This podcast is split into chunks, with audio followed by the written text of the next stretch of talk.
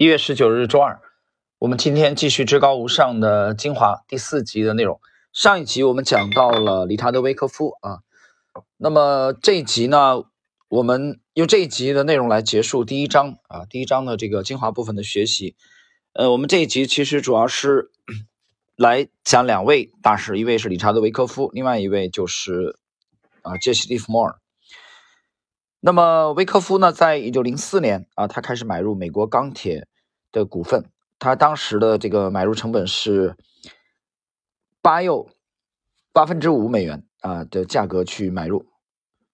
那么这个位置呢，比它的历史低点，比这个美国钢铁的历史低点上涨了百分之二十五啊的位置，维克夫开始买入。呃，我现在没有手头没有这个美国钢铁的图表啊，没有。那么我从他的文字啊，这部著作《至高无上》第二部的描述来看。呃，这个位置是美国钢铁长期下跌以后跌势趋缓的位置啊。换言之，威科夫的这次买进，呃，应该还是被定义为偏左侧的买入。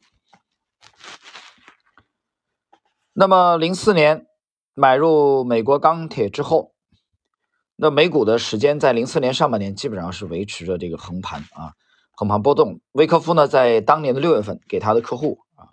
发出了一封关于对美股市场的看法。那么他这个信件的最后一句讲的是看涨啊，他认为是一个比较好的呃入市的时机。那么结果当年 当年度一九零四年美股上涨了百分之四十二，他也向这个客户推荐了一些股票，比如说雷丁啊、联合太平洋普通股、艾金森、密苏里、堪萨斯和德克萨斯的优先股与美国钢铁，包括他个人买入的。呃，那么这一年呢，维科夫是三十岁，他的 公司和他个人的声誉啊都已经开始在增长。然后在当年的年底，维科夫解散了他自己的公司啊，他加入到了阿什维尔公司。那么在零四年初，我们在第一集讲到的伯纳德巴鲁克开始继续自己的。市场研究。随后，巴鲁克呢关注到了美国农业股的表现，他非常深入的研究了这个苏奥利涅和小麦的前景，然后开始用每每股六十到六十五美元的价格买入这个苏奥利涅公司的股票。随后，小麦的大丰收如期而至，那么该公司收入增长了百分之五十，它的股票持续上涨，呃。触及到了每股一百一十美元啊，为这个伯纳德·巴鲁克的成本在六十五美元以下啊。那么在这个上涨的过程中，我们之前讲了，为这个伯纳德·巴鲁克特别喜欢在股票上涨的过程中去卖股票，他在这个过程中卖出了自己盈利的股票，获得了比较好的收益。然后在一九零五年啊，零五年，那么威科夫为他的客户赚取了大量的财富。呃，虽然他们的这个账户的总额并不是很大，截止到这一年为止，理查德·威科夫在美股的市场当中已经摸爬滚打了近十七年，但是他意识到了去理解市场是一种持续的学习过程啊。我们这个其实这几年很流行的一一个词儿就叫终身学习，就你不要懈怠，一旦你觉得你水平很牛了，这个时候你就开始停止停止进步了。我们也。注意到了这个理查德·威科夫与伯纳德·巴鲁克和杰西·利弗莫尔的一个很大的区别是，他特别特别谨慎。那么他的财力其实，啊，你仔细研究一下这三位的传记啊，其实也没有前两位那么雄厚，所以他是特别特别谨慎的。呃，当这个作者这个约翰·波伊克来研究这些伟大的交易者的时候，他发现。我们能学到的最好的教训就是让自己的亏损最小化。那么，理查德·威科夫也明白，这是一条黄金法则。他还发现，最大的挑战在于消除个人情绪的影响。他想知道如何镇定自若的交易啊，没有恐惧，也没有欲望。停顿一下啊，这里解释一下：没有恐惧，也没有欲望。有人说，那还是人吗？做到这一步其实挺难，但是你去看各行各业的高手，基本上都能做到这一步。啊，我就以昨天的这个比赛啊，简单说两句。昨天我是全程的啊，在看，在学习这个这这这个比赛，就是呃，这个春兰杯的啊八强战，那我还是跟我觉得其实进入今年呃二零年以后，我基本上就是在压住这个深圳旭，我重点在看他的棋，他的棋的确是在上升期，我觉得已经开始进入巅峰了。虽然他很年轻啊，只有二十岁，但中国的柯洁九段也很强。呃，七番棋他已经把韩国的他的 同胞朴廷桓九段杀了一个七比零。朴廷桓之前在韩国是绝对第一人啊，对中国棋手胜率也很高。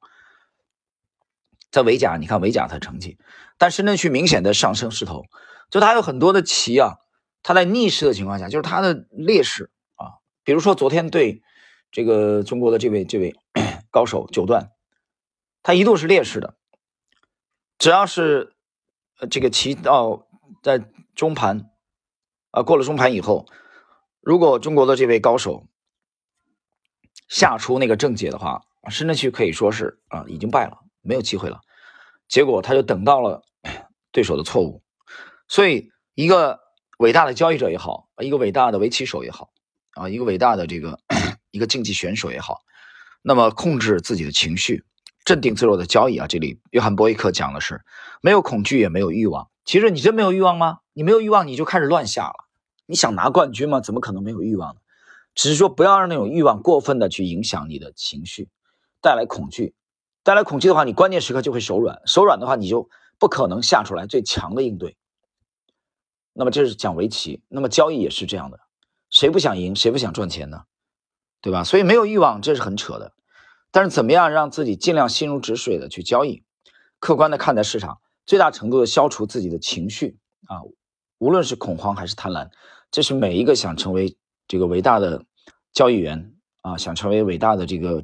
围棋手的人都会面临的一个课题，这也是我觉得，其实从深圳去的这个棋当中啊，我经常那么讲，无论音乐、文化、艺术、围棋，没有国界的，没有肤色，哪怕深圳旭是一个黑人啊，哪怕他是一个三岁的孩子，我觉得他是三岁的孩子也好，他是九十岁的老翁也好，这不重要，我要看的是棋的内容，我要看的是他在劣势下怎么样去耐心的鳄鱼般的等待机会，然后一举超越反超，逆转。我要看的是他在优势的情况下，他不给对手任何的机会来逆转，就是对盘面对棋的强大的控制能力。这是一个一个围棋宗师啊，一个围棋大师的最直观的区别于一流的好手的最直观的区别，就是他优势的棋他能稳定的赢下来，你一点机会你没有机会逆转；他劣势的棋他同样可以逆转。这不叫高手，这叫什么呢？这是顶尖的高手。所以，我们做交易的人，我觉得从围棋当中能学到很多东西啊。从这些伟大的围棋手当中，好，我们继续来看这个第一章的呃这个最后这部分的内容。接下来，作者提到了这个一九零六年，维科夫离开了沃斯曼兄弟公司，然后呢？他后来出版了一个著作《华尔街四十年的投机啊与冒险》，这当中呢有一段精彩内容啊，很简短，我们来看一下。聪明机敏，不仅迅速采取行动，而且在一收到信息的情况下就能逆转头寸。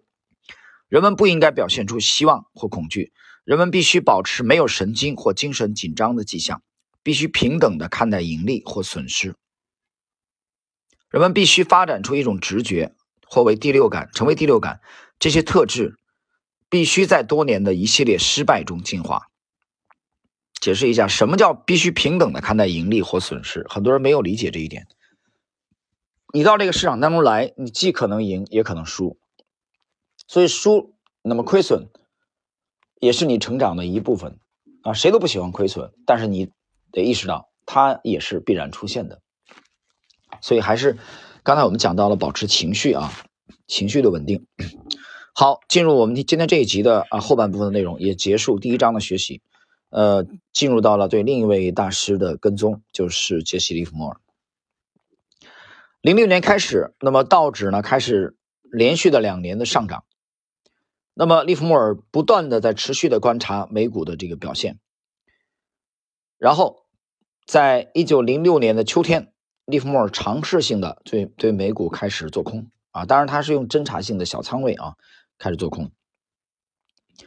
一九零七年三月，道指接近了七十五点，利弗莫尔开始试探性的交易，他开始金字塔式的加仓更多的空头的头寸那么这个时候呢，基本面来说呢，信贷美国的信贷开始收缩，信信贷收缩开始加强，矿业的股票受打击尤为严重。利弗莫尔继续做空美股，然后他利用下跌的龙头股金字塔式的加仓雷丁、联合太平洋和同业与冶炼公司。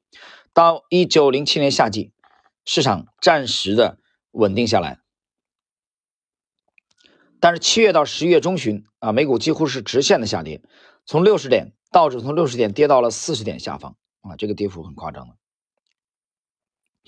那么这其中有一只关键的龙头股就是联合太平洋。联合太平洋在一九零四年到零五年是强势的上涨，那段行情当中它是龙头股。一九零六年的九月份，联合太平洋的这个铁路铁联合太平洋的这个价格曾经上涨到一百九十五美元最高。十月份的时候，它下跌到了一百七十美元。然后来年一九零七年二月初。在市场大幅下跌之前，联合太平洋已经在提示市场，给市场以预警信号，因为它下跌到了一百二十美元，这是利弗摩尔的一个做空的啊头寸。到十月的下旬，银行业出现一轮下跌，因为恐慌在蔓延，利弗莫尔他认为到了底部，所以在一九零七年十月二十四日退出了自己的空头持仓，实现了近三百万美元的利润。盈利啊，这个我们之前讲过的，就是一九零七年的它的做空啊，大获全胜。这里边一个 重点的龙头的做空品种就是联合太平。所以利弗莫尔 他结清了持有的这个空头头寸，而实实现了大幅利润。他在做空的时候不断的采用金字塔的加码啊，这种手法也让他 成为了一名真正的操盘手。那么这个时候呢，美国华尔街的大佬啊，J.P. Morgan 不得不出手来挽救华尔街。那么在当年的十月份，他亲自给利弗莫尔写信啊，请他停止做空市场。